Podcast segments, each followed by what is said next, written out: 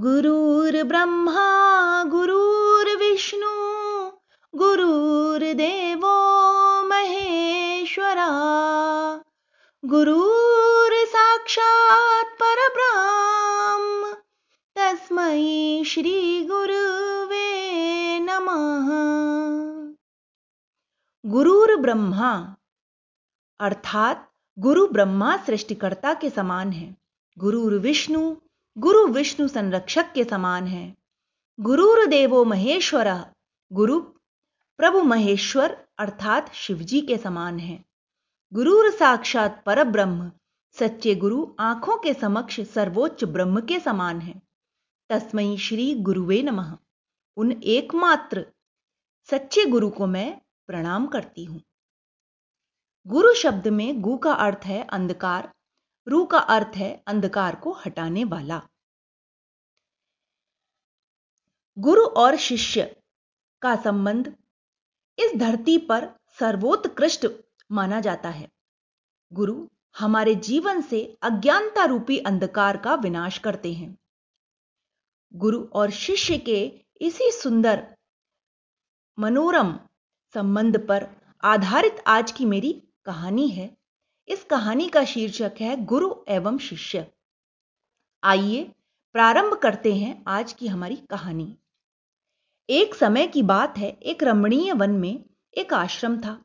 वहाँ महान ऋषि धौम्य अपने अनेकों शिष्यों के साथ रहते थे। एक दिन एक तंदुरुस्त एवं सुगठित बालक उपमन्यु आश्रम में आया। वह देखने में शांत, मैला व अव्यवस्थित था। बालक ने महान ऋषि धौम्य को नमन किया और उसे उनका शिष्य स्वीकार करने का निवेदन किया। उन दिनों जीवन के वास्तविक आदर्शों तथा सभी में ईश्वर को देखने की शिक्षा प्रशिक्षण देने के लिए शिष्यों को स्वीकार या अस्वीकार करने का निर्णय गुरु का होता था। ऋषि धौम्य इस तगड़े बालक उपमन्यु को स्वीकार करने के लिए सहमत हो गए। हालाँकि उपमन्यु आलसी तथा मंदबुद्धि था, पर उसे आश्रम के अन्य सभी शिष्यों के साथ रखा गया। वह अपने अध्ययन में ज़्यादा रुचि नहीं लेता था। वह धर्म ग्रंथों को न तो समझ पाता और ना ही उन्हें कंठस्थ कर पाता था। उपमन्यु आज्ञाकारी भी नहीं था। उसमें कई उत्तम गुणों का अभाव था। ऋषि धौम में एक ज्ञान संपन्न आत्मा थे। उपमन्यु के सभी दोषों के बावजूद वह उससे प्रेम करते थे। वे उपमन्यु को अपने उज्जवल शिष्यों से भी अधिक स्नेह रखते थे। उपमन्यु भी ऋषि धौम्य को अपना प्रेम लौटाने लगा। वह अपने गुरु के लिए कुछ भी करने को तैयार था। गुरु को ज्ञात था कि उपमन्यु अत्यधिक खाता था और इस कारण सुस्त और मंद था। अत्यधिक भोजन इंसान को उनीदा और अस्वस्थ महसूस कराता है और हम स्पष्ट रूप से सोच नहीं पाते। इससे तमोगुण अर्थात सुस्ती का विकास होता है। ऋषि धौम में चाहते थे कि उनके सभी शिष्य उतना ही खाएँ जितना स्वास्थ्य के लिए अनिवार्य हो। तथा चार इंच की निरंकुश जीप पर नियंत्रण रखें। अतः ऋषि धौम्य ने उपमन्यु को आश्रम की गायों को चराने के लिए अति सवेरे भेजा और संध्या काल लौटने के लिए कहा। ऋषि की पत्नी उपमन्यु के लिए दोपहर का आहार बनाकर देती थी। पर उपमन्यु की भूख जोरावर थी।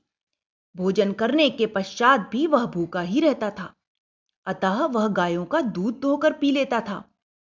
ऋषि धौम्य ने देखा कि उपमन्यु मोटा हो रहा था।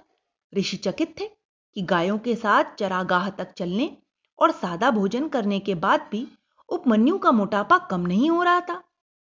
उपमन्यु से सवाल करने पर उसने ईमानदारी से बताया कि वह गायों का दूध पी रहा था।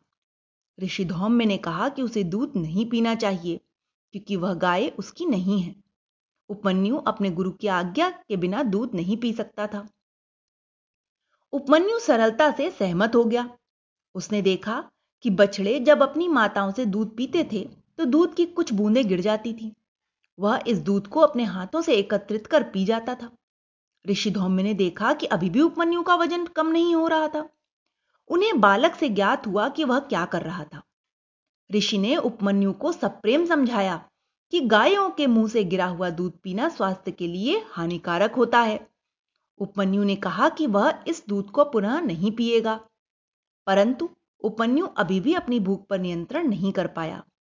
एक दोपहर उसने पेड़ पर कुछ फल देखे और उन्हें खा लिया। ये फल जहरीले थे और उन्होंने उपमन्यु को अंधा बना दिया। उपमन्यु दहल गया और वह यहाँ वहाँ लड़खड़ाते हुए एक गहरे कुएँ में जा गिरा। जब गायें उसके बिना घर लौट गईं तो ऋषि धौम्य उपमन्यु की तलाश में निकल गए। उन्होंने एक कुएँ में उसे पाया और उसे बाहर निकाल कर लाए। उपमन्यु के लिए दया और करुणा से परिपूर्ण ऋषि धौम्य ने उसे एक मंत्र सिखाया। इस मंत्र के उच्चारण से जुड़वा अश्विनी कुमार, जो कि देवताओं के चिकित्सक थे, प्रकट हुए और उन्होंने उपमन्यु की दृष्टि वापस लौटा दी। तत्पश्चात ऋषि धौम्य ने उपमन्यु को समझाया कि लालच उसे तबाही की ओर ले गया था। लालच ने उपमन्यु को अंधा बना दिया और वह कुएँ में गिर गया। वहाँ उसकी मृत्यु भी हो सकती थी। बालक को उसका सबक समझ में आ गया और उसने अत्यधिक खाना छोड़ दिया। जल्दी ही वह दुरुस्त, स्वस्थ और बुद्धिमान व चतुर भी बन गया। ऋषि धौम्य ने उपमन्यु के हृदय में गुरु के लिए प्रेम उत्पन्न किया। अतः गुरु ने ब्रह्मा, सृष्टिकर्ता की भूमिका अदा की। ऋषि ने अपने प्रेमपूर्ण सुझाव से उपमन्यु में प्रेम की संरक्षा की। उसे कुएँ से मरने से बचाया। अतः गुरु ने विष्णु संरक्षक की भूमिका निभाई। अंततः गुरु ने उपमन्यु की लालच का भी विनाश किया। महेश्वर तमोगुण के विनाशक की भूमिका अदा की और उपमन्यु को सफलता की ओर अग्रसर किया। तो मित्रों, इस कहानी से हमें यही शिक्षा मिलती है कि गुरु एवं शिक्षक ही वो है जो हमें उचित आदर्शों की स्थापना और सही मार्ग पर चलने के लिए उचित निर्देश देते हैं। हमें अपने शिक्षक के प्रति सदा आदर और कृतज्ञता दर्शानी चाहिए।